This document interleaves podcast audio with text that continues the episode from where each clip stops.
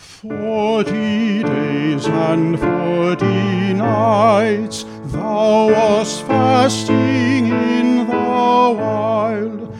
Forty days and forty nights tempted and yet undefiled. Should not we thy sorrow share, and from worldly joys abstain, fasting with unceasing prayer, strong with thee to suffer pain? Then if Satan on us press, Jesus Saviour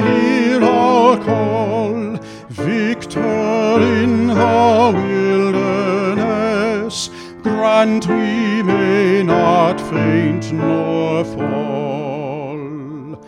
So shall we have peace divine, holier gladness ours shall be. Round us too shall angels shine, such as minister to thee.